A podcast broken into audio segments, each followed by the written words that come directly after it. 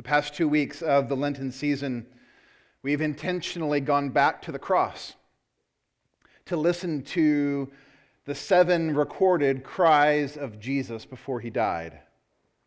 And in line with Hebrews chapter 12, our series is called Consider Jesus.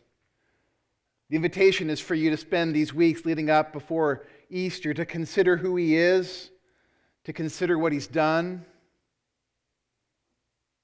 to consider what he said on the cross as fuel for not just theory, but fuel for your own personal experience with God. So, week one, I discussed the statement, Father, forgive them, for they know not what they do. And we talked about Jesus' instincts, right? His instincts to intercede for us and to forgive rather than to retaliate and condemn. Last week, Randy, he invited us to consider our where we would sit, right? Where you would sit in relationship to the cross. And then he shared the words of Jesus as he spoke to the criminal next to him today You will be with me in paradise. Jesus' great authority to be able to say that, his great compassion to speak those words. So today we get the third one, the next cry to consider. So if you have a Bible or a Bible app, why don't you open up to Mark chapter 15.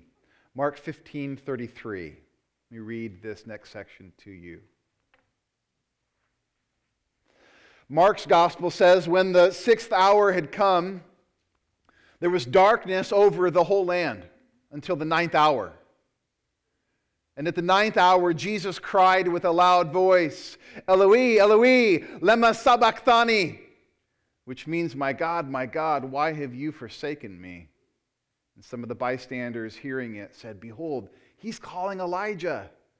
Someone ran and filled a sponge with sour wine, put it on a reed, and gave it to him to drink, saying, Wait, let us see whether Elijah will come to take him down. So, as Mark tells the story, he's very specific about the time frame. He's very specific about the scene that surrounds the cross. So, at 12 noon, at the sixth hour, something extraordinarily different takes place, and we're told that this darkness settles over the whole land. And many have wondered, like, what's going on with the darkness at noon? And some have said, well, maybe there was an eclipse, or some, like, maybe God just needed to adjust the mood lighting because it was such a sad scene of his son dying.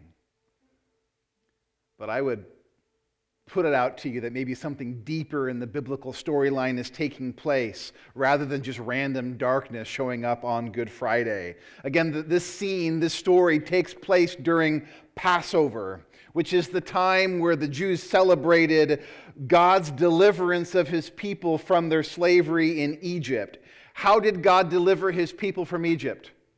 What did he send? Plagues. How many plagues? Ten plagues. Anyone know the ninth plague? Yeah, if you go back and you reread Exodus 10 and 11, you'll find that the ninth plague was darkness, three days of darkness over the land. And God was reaching the end of his judgment on Pharaoh and Egypt. So he sent darkness. That's plague nine, which then gets followed by plague 10, which was what? death of the firstborn son. And it was after the darkness of three days and after the death of the firstborn son that the people were led to freedom. And so now, in this story, we have not three days of darkness, but three hours of darkness, the death of the firstborn son to be followed by freedom. And so, in some ways, Exodus, the Exodus story, is being reenacted as darkness falls. God's judgment is falling on the land. The firstborn son is about to die for the sake of freedom. And so Jesus is put on the cross. Mark tells us he's put on the cross in the third hour. Darkness falls at the sixth hour, so 9 a.m., noon, and then at the ninth hour, Jesus cries out with his loud voice. Eloi, Eloi, lema sabachthani. My God, my God, why have you forsaken me? So, this week, as we consider Jesus, I want us to consider the forsaken lament of Jesus and what that may mean for you and for me. So, when Jesus says these words from the cross, those that were gathered around, they didn't understand what he was saying or doing. Right? What do they think is going on? They're like, oh, he's calling for Elijah. And then someone's like, no, no, stop, wait, let's see. Is Elijah going to show up? I want to see that. So they think he's crying for Elijah. All their eyes are looking for a visit from the dead, from the Old Testament prophet Elijah that wasn't happening. And so they, those who were there that day around the cross, they're misunderstanding what he's doing as he cries out. And yet I would say that sometimes we maybe miss out on what Jesus is saying too. Now, we may not get confused thinking he's talking about Elijah, but do we understand what's happening in this cry? My God, my God, why have you forsaken me? So, this week again, I want us to consider the forsaken lament of Jesus. Now, when Jesus says these words, you may know this, you may not, he's not making up these words from scratch. It's not as though he's on the cross in pain and agony. He's like, well, this is what I'm going to say. And he just says this line for the first time. These aren't the, the first time that these words have been spoken or written. It's interesting, in Jesus' time of pain and agony, as he is up on the cross, he quotes a psalm. This is a quote.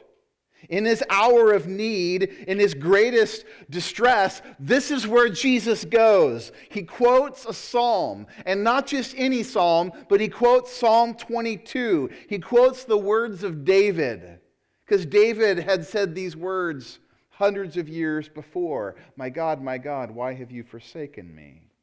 So, to understand Jesus' cry from the cross, I don't think it's possible to fully kind of catch the picture of this without going back to what Jesus is quoting from.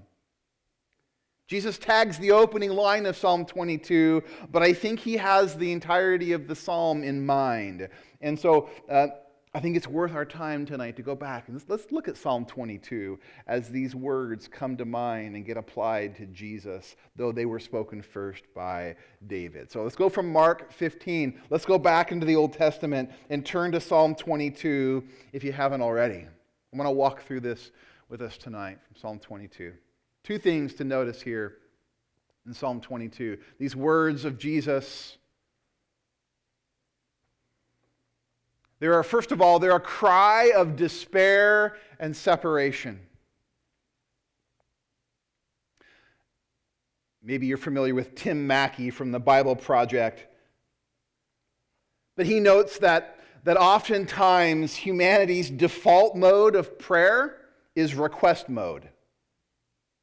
So that when things go wrong, and times are hard and things don't go as they ought to, oftentimes our default mode is make, to make requests. And so we tend to center on requests. God, do this. God, do that. God, fix this. God, act this way. As though God doesn't know what to do. Here's the thing about Psalm 22 when you begin to read through it Here's the thing when you consider Jesus experiencing agony on the cross, and then he connects his cry to Psalm 22. When you read Psalm 22, there's actually very little request in it. It's a psalm of lament, it's a psalm of agonizing despair. And there's 31 verses in Psalm 22. There's actually only two to three verses of request. And before you get to the request, there's like 18, 19 verses of despair. Verses of lament and protest. So the first half of the psalm is this cry of despair from David that Jesus then applies to himself. I'll be honest, my lament muscle is pretty weak.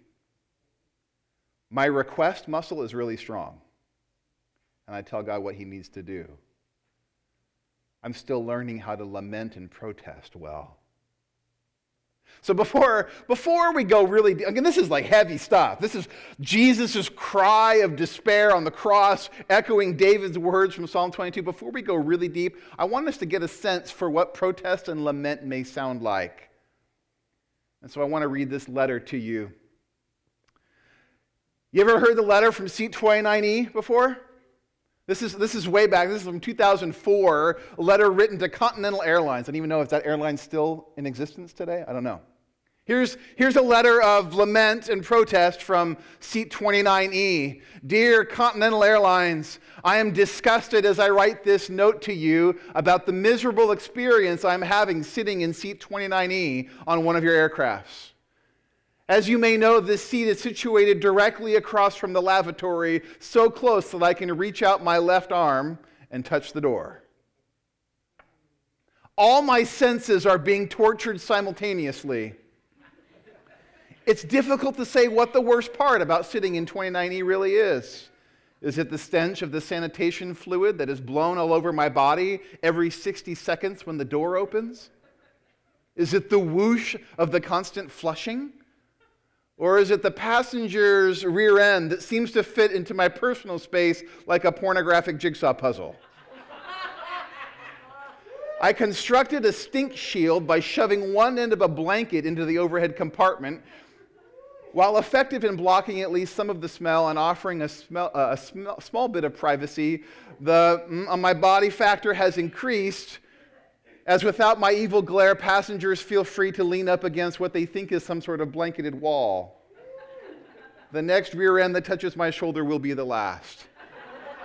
I'm picturing a boardroom full of executives giving props to the young, promising engineer that figured out how to squeeze an additional row of seats onto this plane by putting them next to the lavatory. I would like to flush his head in the toilet that I'm close enough to touch from my seat. Yeah, and taste, he added later. Putting a seat here was a very bad idea. I just heard a man groan in there. This sucks. Worse yet is I've paid over $400 for the honor of sitting in this seat. Does your company give refunds? I'd like to go back where I came from and start over. Seat 29E could only be worse if it were located inside the bathroom. I wonder if my clothing will retain the sanitizing odor. What about my hair? I feel like I'm bathing in a toilet bowl of blue liquid, and there is no man in a little boat to save me. I am filled with deep hatred for your plane designer and a general dis-ease that may last for hours. We are finally descending, and soon I will be able to tear down the stink shield, but the scars will remain. I suggest that you initiate immediate removal of this seat from all your crafts. Just remove it and leave the smoldering brown hole empty. Good place for sturdy, non absorbing luggage, maybe not human cargo. That is how you lament in modern day language. Right? And you laugh. What do you notice about that? What do you notice about that letter? Very specific. Yes. What else? Brutally honest.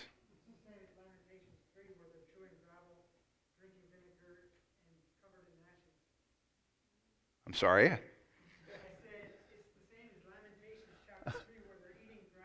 Okay. It evokes some of the same strong images from Lamentations, right? It's just in a modern, plain version of that. Yeah. Brutally honest, really specific. And he makes one request. What's the request? Yeah. The request is take the seat out of your aircraft. But spent like six pages.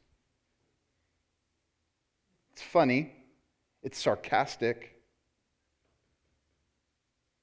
Would you dare talk to God like that? Some of us have a hard time being honest.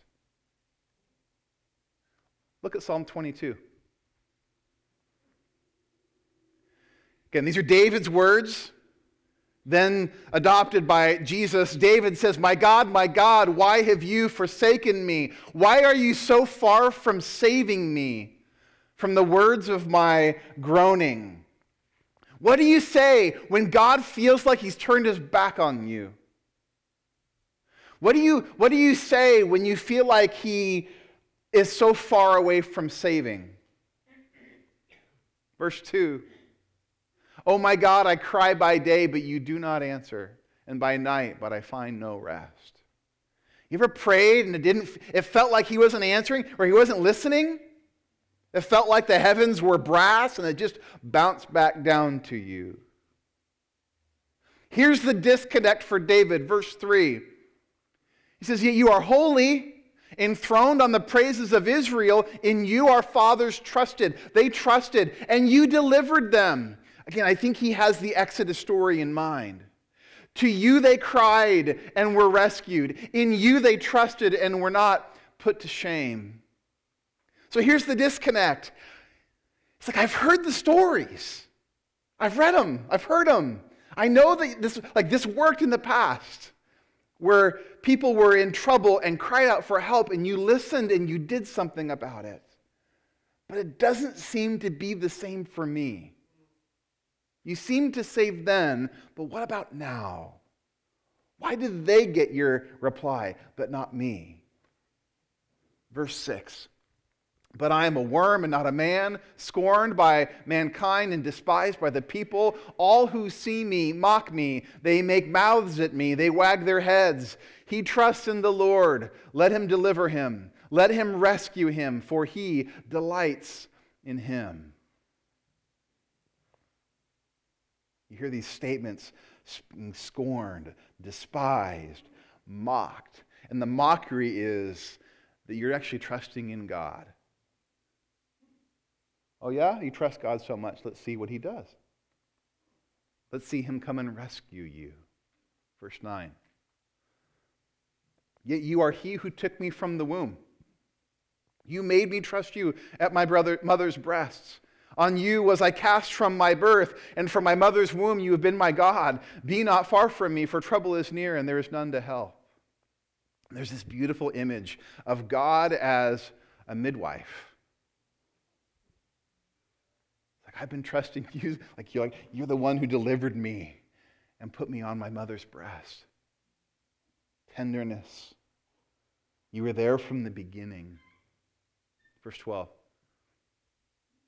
Many bulls encompass me. Strong bulls of Bashan surround me. They open wide their mouths at me like a ravening and roaring lion. I'm poured out like water. All my bones are out of joint. My heart is like wax, it is melted within my breast. My strength is dried up like a potsherd. My tongue sticks to my jaws. You lay me in the dust of death. For dogs encompass me. A company of evildoers encircles me. They have pierced my hands and feet.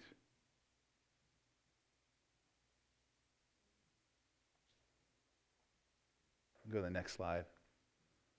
I can count all my bones. They stare and gloat over me. They divide my garments among them, and for my clothing they cast lots. So, again, obviously, originally, these are David's words. David's experience hundreds of years before the time of Christ. And his poetic expression describes a season in his life that was overwhelming, challenging. It details and describes his despair when God felt far, like God wasn't answering, God was not helping. And he describes his condition physically, emotionally, socially, all the dimensions. Like, This is how horrible this is for me. Here's the request now. Like 18 verses to get to the request. It says, But you, O Lord, do not be far off. O you, my help, come quickly to my aid. Deliver my soul from the sword, my precious life from the power of the dog. Save me from the mouth of the lion. You have rescued me from the horns of the wild oxen. That's his request. Help. Save me. Don't be far off. Come quickly. Save me. I wonder if in our praying we often have it backwards with lots of request and little lament, lots of ask and little protest, lots of asking with not a lot of honest description of what's really going on. And I'm challenged when I hear David, just the brutal honesty with which he speaks to God. So David makes this cry of despair, and Jesus on the cross picks it up too. So, why does Jesus grab this psalm? Well, hopefully, even in reading through this far in, uh, you see the connections. Did you, did you pick up some of the connections? I think some say there are close to 20 different connections between phrases used by David and Jesus' actual literal experience his words, the mocking, the scorning, being despised, uh, the cheer to let God save him, bones out of joint, heart like wax, dried up strength, piercing of hands and feet, gambling over the garments, the staring, the gloating. Like there's a reason why Psalm 22 is called the Psalm of the Cross. And some are like marvel at this, like, oh, isn't prophecy amazing? And yes, prophecy is amazing. And yet, I would even say, even more marveling uh, than just a prophetic feast.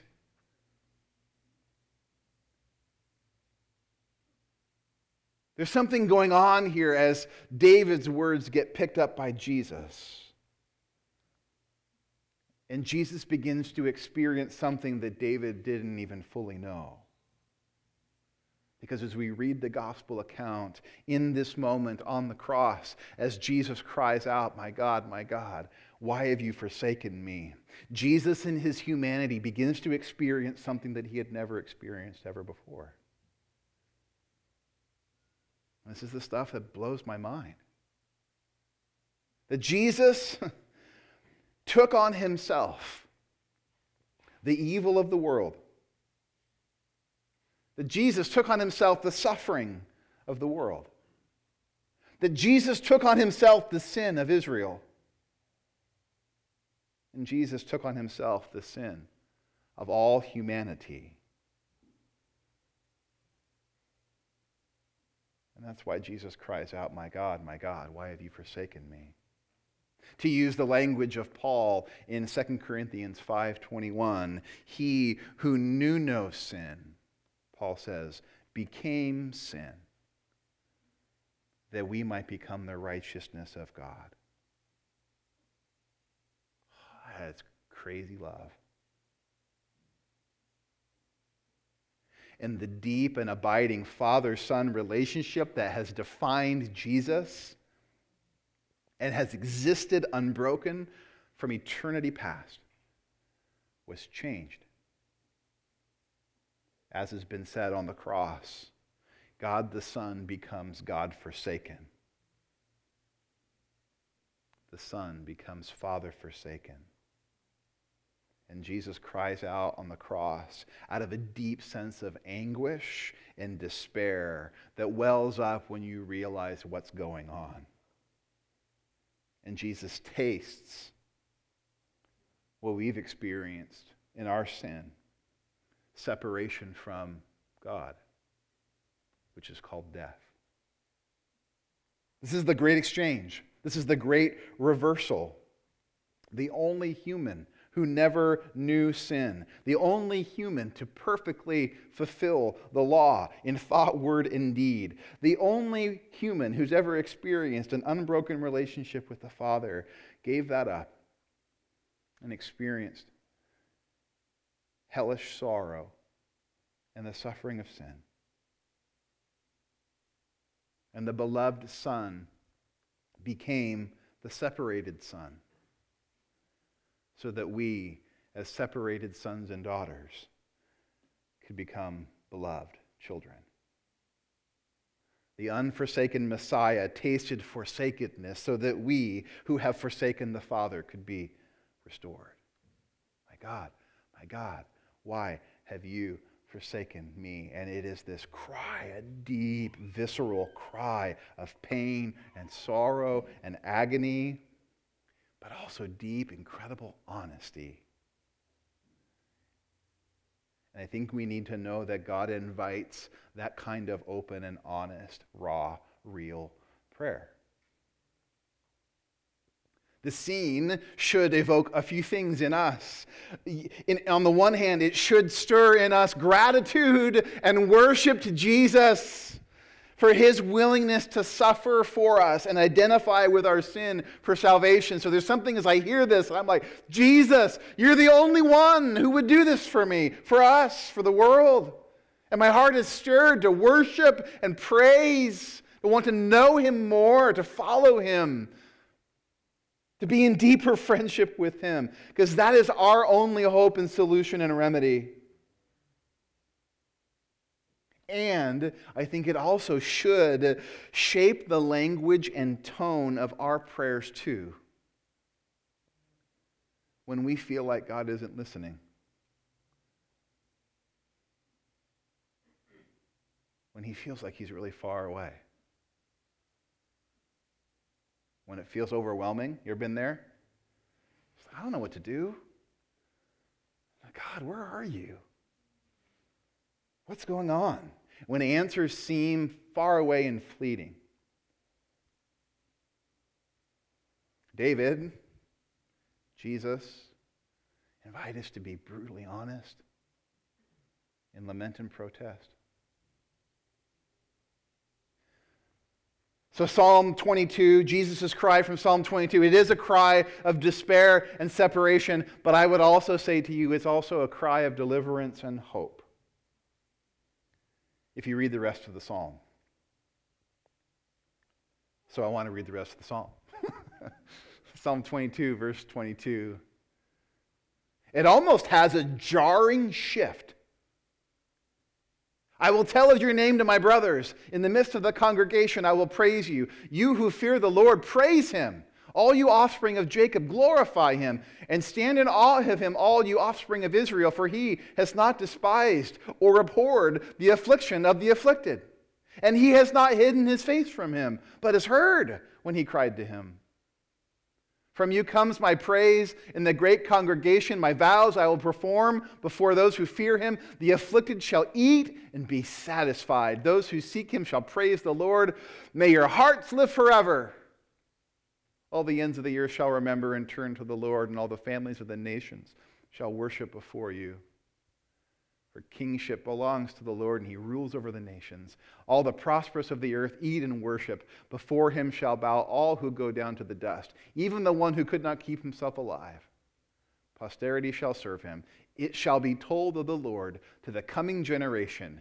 They shall come and proclaim his righteousness to a people yet unborn, that he has done it.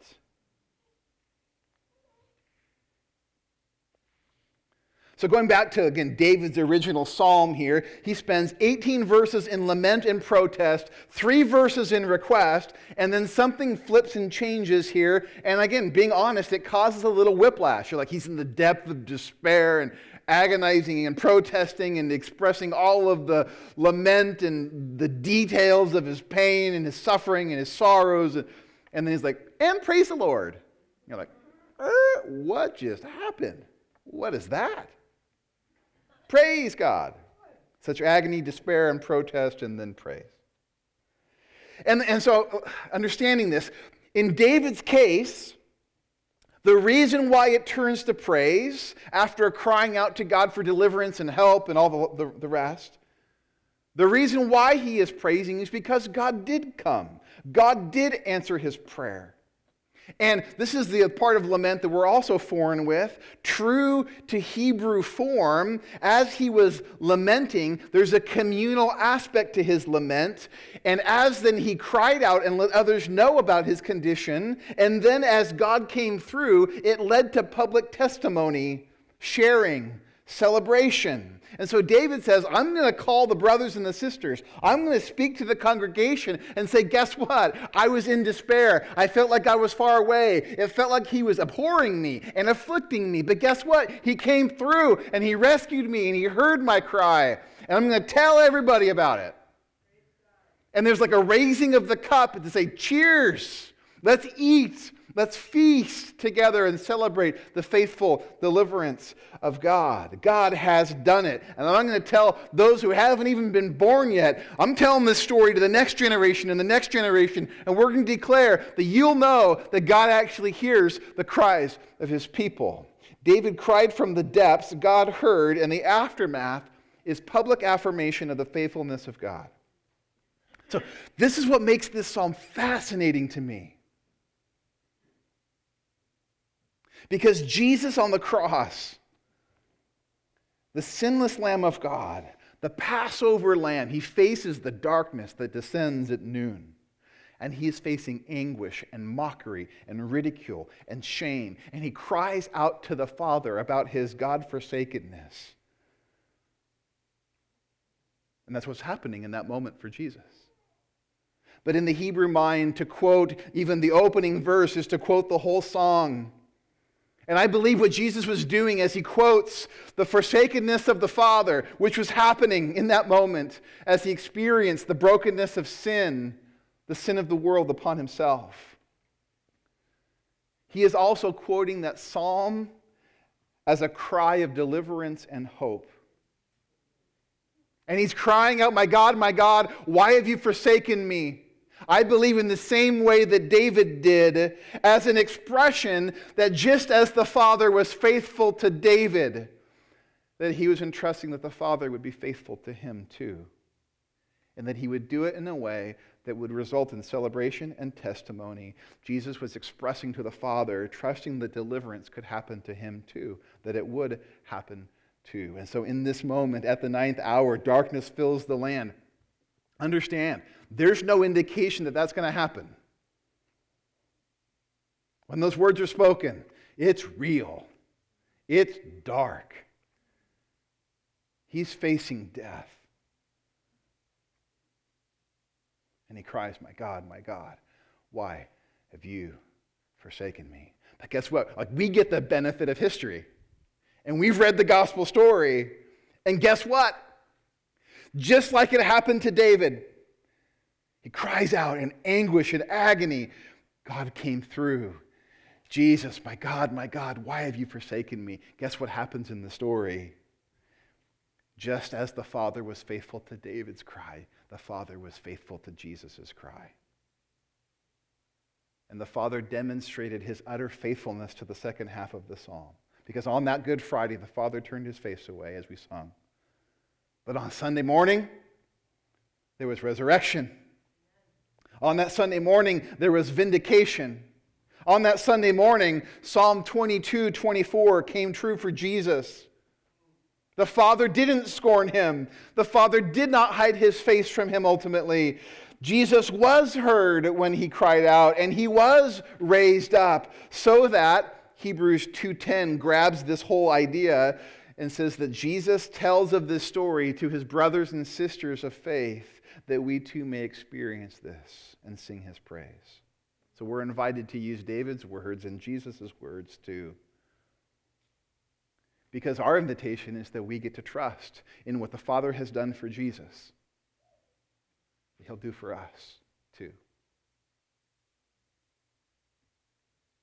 The offer still stands, my friends, today that there is praise on the other side of our suffering. The offer still stands today that there is resurrection on the other side of death. And that God's faithfulness prevails. His commitment is to reach through death out the other side. And that God will save and heal his people. But guess what? It may not happen right now. It may not happen as you think. And right now, all you may have is the first half of the psalm. My God, my God, why have you forsaken me?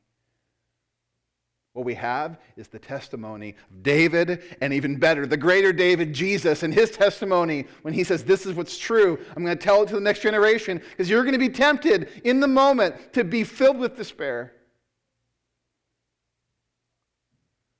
But we can trust in the faithfulness of God. I know that by pointing to Psalm 22 in the fullness of Psalm 22 as the source of Jesus' cry from the cross,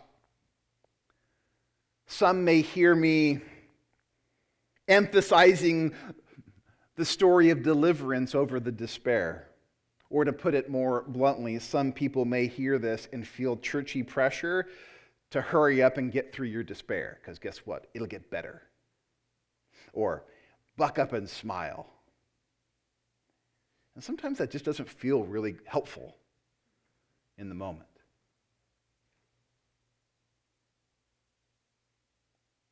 But, friends, that's not what it was for David. Real cries of anguish. That's not what it was for Jesus. And it certainly isn't the case for us. There is hope of resurrection. The Father did hear his cries on the cross, but Jesus still died. And he was still buried for a few days. And as those who have put faith and trust in Jesus, there's no guarantee that right now, in this moment, that we will see ultimate deliverance this side of glory. So some of us may experience pain and suffering and death in the midst of our cries for help. This isn't a gimmick. This isn't a cheat code. This isn't an easy button that we push. But instead, the hope is, the promise is, that one day we will taste resurrection hope like Jesus. That he has defeated Satan, sin, and death. Death won't have the last word. One day we will be raised up. And he will return to wipe away every tear and make all things new. But in the meanwhile, we're going to face some dark times and dark seasons and difficult days. And in those moments, we're invited to cry honestly to God in despair with hope and trust in the ultimate celebration that is to come. And so we do, we will tonight lift again our glass of communion, but it's in hope in the finished work of Christ and his return one day. But we may not taste it in full until he comes again. So here's the question as we consider Jesus where do you need to be honest with God? Like, where do you need to be given permission to voice your despair in lament and protest. Make it really simple, what's your honest sentence to God tonight? I just want to give us a minute. If you have a piece of paper there in the chair in front of you, or on your phone, in a little notes app, or a piece of paper that you may have, what's your What's your honest sentence to God tonight? God speaks and deals in truth. And he really wants you to be honest with him. And it may sound more like Psalm 22, 1 through 18. It may sound more like the letter from seat 22e. But if you could be honest with God tonight, what would you say? And I'm going to give you a few seconds to think about that.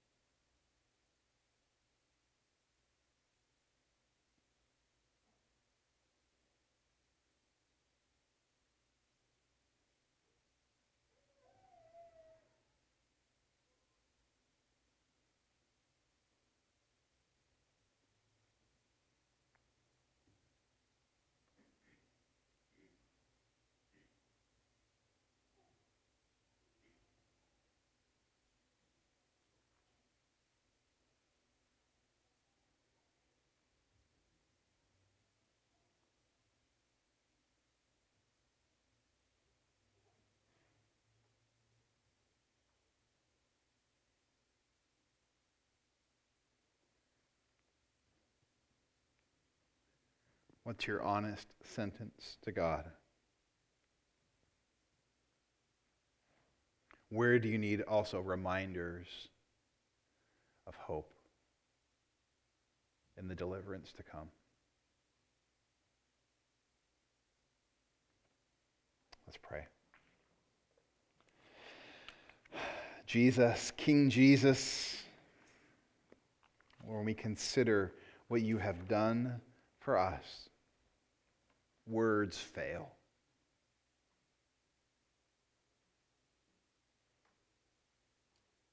That you would be willing to take our sin upon yourself.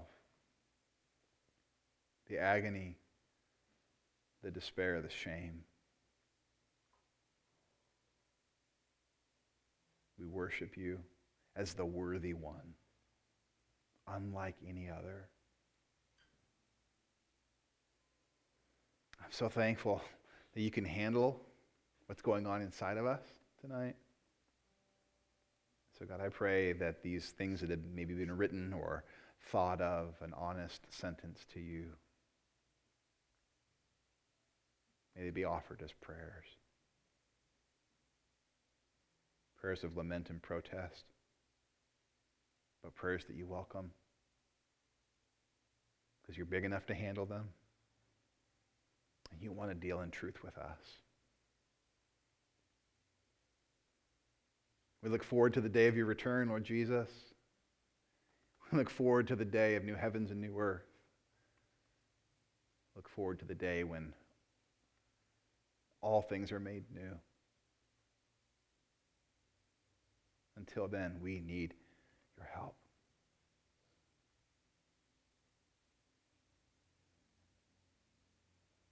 Hear our cry. Lord, meet us here.